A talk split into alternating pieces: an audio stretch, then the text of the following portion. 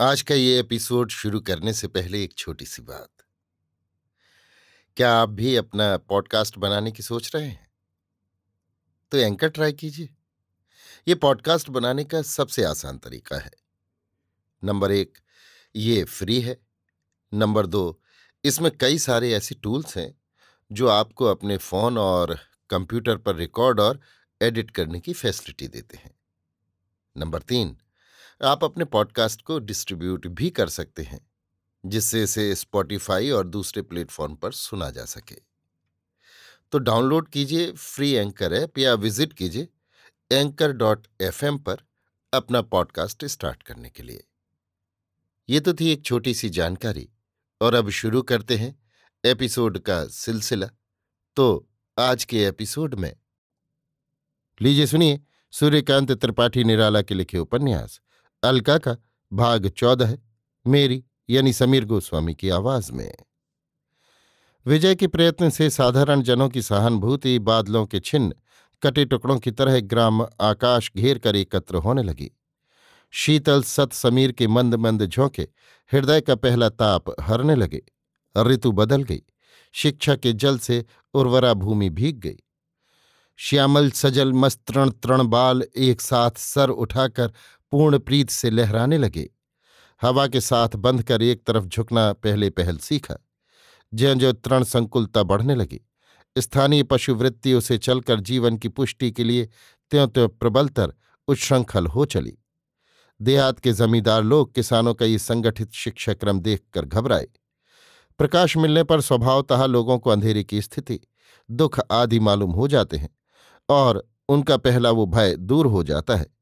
विजय के ओजस्वी रूप के भीतर जो शिखा साधारण जनों को दिखी, वो इतनी उज्ज्वल पहले किसी के भीतर न दिखी थी। इसलिए देहात के लोग आज तक आत्मपरिचय वंचित रह गए थे और ज्यो ज्यो उन्हें अपने हृदय की ज्योतिर्मयी महिमा मूर्ति से परिचय मिलने लगा और सबको एक ही जग विटप के मनुष्य सुमन होने का ज्ञान सूत्र प्राप्त हुआ। उनका पूर्व रूप जिसमें वो जमींदार के कृतदास ब्राह्मणों के चिरसेवक और अपने एक दूसरे भाई पर प्रहार करने को उद्दत पुलिस के हाथ के हथियार थे, बदलने लगा। जमींदारों, ब्राह्मणों और पुलिस के कांस्टेबलों, चौकीदारों की त्यों त्यों त्योरियाँ चढ़ने लगीं। यदि ताल की मछलियाँ जाल से निकल जाने की कोशिश करें तो धीवर लोग सारा जल सींच कर उन्हें पकड़ेंगे। ये प्राकृतिक नियम है।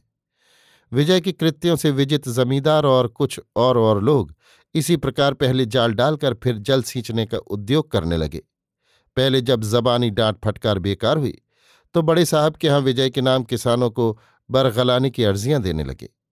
कुछ समय तक इसका कुछ असर न होता हुआ देखकर कानूनी चालों से किसानों की किश्ती मात कर देने पर तुले। पीछे पुलिस और स्थानीय प्रतिष्ठित ब्राह्मण, क्षत्रिय और कायस्थों का बल था, जो गोल पेदे वाले लोटे की तरह सब तरफ़ लुढ़कते हैं। जरा इशारा चाहिए, उनका भरा जल ढल जाता है। इसकी उन्हें परवाह नहीं। वे खाली रहकर ज़्यादा ठनकना चाहते हैं। आवाज़ आवाज़ पर बोलना। विजय का दीन दुखियों में बल था। यद्यपि दिल से उसे सभी मानते थे। दीन जनों में सामाजिक और व्यावहारिक कमजोरियाँ ही कमजोरियाँ रहती हैं। पड़ोस के जमींदारों ने यहीं से अपनी कामयाबी की नींव डालना शुरू किया। गरीब होने के कारण अधिकांश किसान गाँव और पड़ोस के महाजनों के कर्जदार थे। किसी किसी का लगान भी बाकी था। जमींदार लोग किसानों की अवस्था जानते थे कि गरीब हैं, कुछ दे नहीं सकते।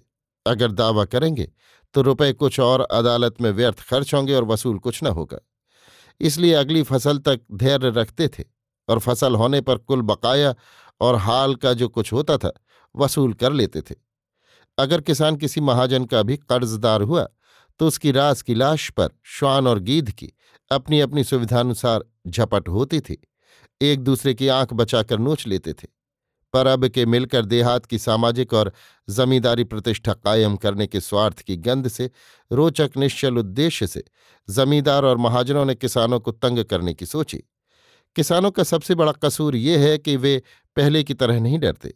लगान के अलावा वाजिब उल अर्ज़ से अधिक जो रकम और परिश्रम किसानों से लिया जाता था, हली, भूसा, रस, पुआल, सिंचाई का काम आदि अब नहीं देते। और ऐसा देखते हैं जैसे परम मित्र हों। दबे हुए जो होते हैं, दबाना उनका स्वभाव बन जाता है। और जब ना दबने वाली वृत्ति बढ़ती है, तब दबाने वाली वृत्ति भी अपनी उसी शक्ति से बढ़ती रहती है। फिर जिसमें शक्ति अधिक हुई, उसकी विजय हुई। जमींदारों ने अपनी एक बड़े स्वार्थ की रक्षा के लिए अर्ध तजही बुद्ध सर्वस जाता वाली नीति पकड़ी। वसूल करने के अभिप्राय से नहीं, तंग करने के विचार से। बाकी लगान का दावा दायर कर दिया। आसपास के चुन चुनकर गरीब किसान लिए गए। सम्मन जारी हुए, पर जिन जिन के नाम आए, उन्हें पता भी न चला और सम्मन तामील हो गए। किसी में लिखा गया, सम्मन नहीं लेता, भग गया। साथ दो गवाह भी हो गए। किसी में लिखा गया, घर से बाहर नहीं निकलता, घर में है। इसलिए दरवाजे पर सम्मन चस्पा कर दिया। दो गवाहों के दस्तखत। इसके बाद एकाएक पास पड़ोस में, उन गाँव में उन्हीं उन्हीं किसानों के नाम वारंट। सब पकड़कर बैठाए गए। गाँव में खलबली मच गई। स्त्रियाँ ऊँचे, करुण स्वर से स्वामी जी के नाश के लिए हाथ उठाकर ईश्वर से प्रार्थना करती हुई रोने लगी। कोई विलाप करती हुई अपने महाजन के पास दौड़ी। कोई गाँव के प्रतिष्ठित धनी सज्जन ब्राह्मण कायस्थ के मकान की तरफ़ चली। कोई जमींदार के पैरों पड़ने लगी। कोई जमानत के लिए चाहिए। नहीं तो सीधे हवालात बंद किए जाएँगे। किसानों में किसी की हैसियत ऐसी नहीं जिसकी जमानत मंजूर हो। चारों तरफ़ से सधा काम। सरकार के लोग, जमींदार महाजन सब सधे। बेचारे खेत जोतने वाले सीधे किसान, अदालत और पुलिस के नाम से डरने वाले, हवालात के ताप से सूख गए। लगान बाकी था ही, अदालत में झूठ कैसे कहेंगे? जमींदार के कागजात झूठ नहीं हो सकते। सरकार का लगान बाकी है, इसलिए सजा ज़रूर होगी। ईश्वर पर विश्वास रखकर विश्वास के बल पर अनहोनी को सब प्रकार सिद्ध करने की जिनकी आदत है उनके लिए हवालात के बाद सजा तक की कल्पना कर लेना कोई बड़ी बात नहीं। सब लोगों ने सोचा कि पता नहीं कितने दिनों तक हवालात में बंद रहना पड़ेगा और वहाँ भंगी का बनाया भोजन भी करना पड़ता है, नहीं तो कोड़े पड़ते हैं। अगर सजा हो गई तो लड़के बच्चे मर जाएँगे। दीन दुनिया दोनों तरफ़ से गए लौट कर रोटी देनी पड़ेगी। तब चिरकाल की संचित अपनी प्यारी कायरता की सुख की याद कर कर जमींदार से जुदा होने का अपराध पूरे मन से स्वीकार कर बालकों की तरह फूट फूट कर रोने लगे। गाँव के महाजनों ने जमानत देने से इनकार कर दिया। हर गाँव से एक एक दो दो आदमी स्वामी जी के पास मदद के लिए आए और अपने दुख का बयान कर रोने लगे। विजय ने सबको समझाकर कहा कि हवालात सबको चले जाने के लिए कहो। पेशी के दिन और और लोगों को लेकर हम आते हैं। हवालात में फांसी नहीं हो रही और अपने हक के लिए और सत्य के लिए लड़ रहे हो। डरो मत। पर इसका लोगों पर कुछ प्रभाव न पड़ा। क्योंकि हली न देने में अपना फ़ायदा किसानों को देख पड़ा था, अब नुकसान सामने है। स्त्रियाँ तथा और और किसानों के भाई बंधु समस्वर से कहने लगे, हमें इसी स्वामी ने चौपट कर दिया। हम तो अपने जमींदार के राज में खुश हैं। हाथ जोड़कर सब प्रार्थना करने लगे, अब के कसूर माफ़ कर दिया जाए।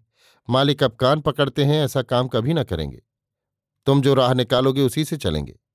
पर किसी की न सुनी गई। चपरासी कांस्टेबल जमींदार और कुछ हर गाँव के प्रतिष्ठित लोग गिरफ़्तार किसानों को लेकर थाने की तरफ़ चले। कोहरा मच गया। रोती बिलखती अपने जमींदार के पैरों पड़ती। धूली धूसर किसानों की स्त्रियाँ भी गाँव की हद तक आईं और एक जगह पचाड़ खाकर ऊँचे स्वर से बार बार करुणा मिश्रित प्रार्थना करने लगीं। किसी की एक न सुनी गई। सब थाने हाजिर किए गए। हवालात की तरफ़ देखकर बड़े दुख से उभड़ उभड़ कर सब रोने लगे। हाथ जोड़कर बार बार अपने जमींदार से कृपा की भीख चाहने लगे। उन्हें हर तरह हारे हुए देखकर उनसे ये मंजूर करा कि कभी अब स्वामी जी को कोई एक मुट्ठी भीख न देगा। जो पास बैठेगा, उसे जुर्माना पाँच रुपया देना होगा। मुकदमा दायर करने में जो खर्च हुआ, उसका दूना लिखकर उस पर अंगूठा निशान और साथ वाले पड़ोस तथा गाँव के महाजनों की गवाही करा, जमींदारों ने उन्हीं से किसानों की जमानत भी लिखा दी। सब लोग जैसे यम के फंदे से छूटे। दूसरे ही दिन थानेदार साहब सदल बल आधम के और स्वामी जी को गिरफ़्तार कर लिया। जमींदारों ने ऐसा ही माया जाल रचा था। स्वामी जी का चालान हो गया। सुनकर रहे सही लोगों की हिम्मत भी पस्त हो गई। गाँव गाँव ये आतंक फैल गया। गाँव में जो साधारण से पढ़े लिखे लोग, किसान बालकों को पढ़ाने वाले मास्टर थे, गाँव छोड़कर शहर भाग गए। बालकों ने भी पाठशाला जाना बंद कर दिया। जमींदार और महाजन लोग रास्ते में मिलने पर आँख दबाकर हंसने लगे। स्वामी का जिला जेल चालान कर दिया गया। अदालत में थानेदार को शहादत पेश करने की तारीख मिली। मुकदमा राजद्रोह पर था। थानेदार कृपानाथ के गाँव मदद के लिए आए। जितने किसान स्वामी जी के भक्त थे, सबको कृपानाथ ने बुलवाया और थानेदार की तरफ़ से साक्ष्य के लिए जाने को कहा। दूसरे गाँव के भी किसान लिए गए। किसी में ये हिम्मत न थी जो गवाही देने से इनकार कर देता। फिर थानेदार साहब ने अपनी इच्छा के अनुसार सबको सिखला दिया कि ये ये कहना। पेशी के दिन विजय ने देखा, बुधुआ पहला गवाह है। तरह तरह की बातों से एक सदविप्रा बहुधा वदती ये उक्ति राजद्रोह के संबंध में सबने साबित की। विजय की आँखों से आँसू बह चले, किसानों की दशा के विचार से। विचारक को मालूम हुआ, स्वामी जी को कुछ नहीं कहना। तब एक साल की सजा कर दी। किसान अपनी पूर्व स्थिति में दाखिल हो गए। अभी आप सुन रहे थे सूर्यकांत त्रिपाठी निराला के लिखे उपन्यास। अलका का भाग चौदह मेरी यानी समीर गोस्वामी की आवाज़ में।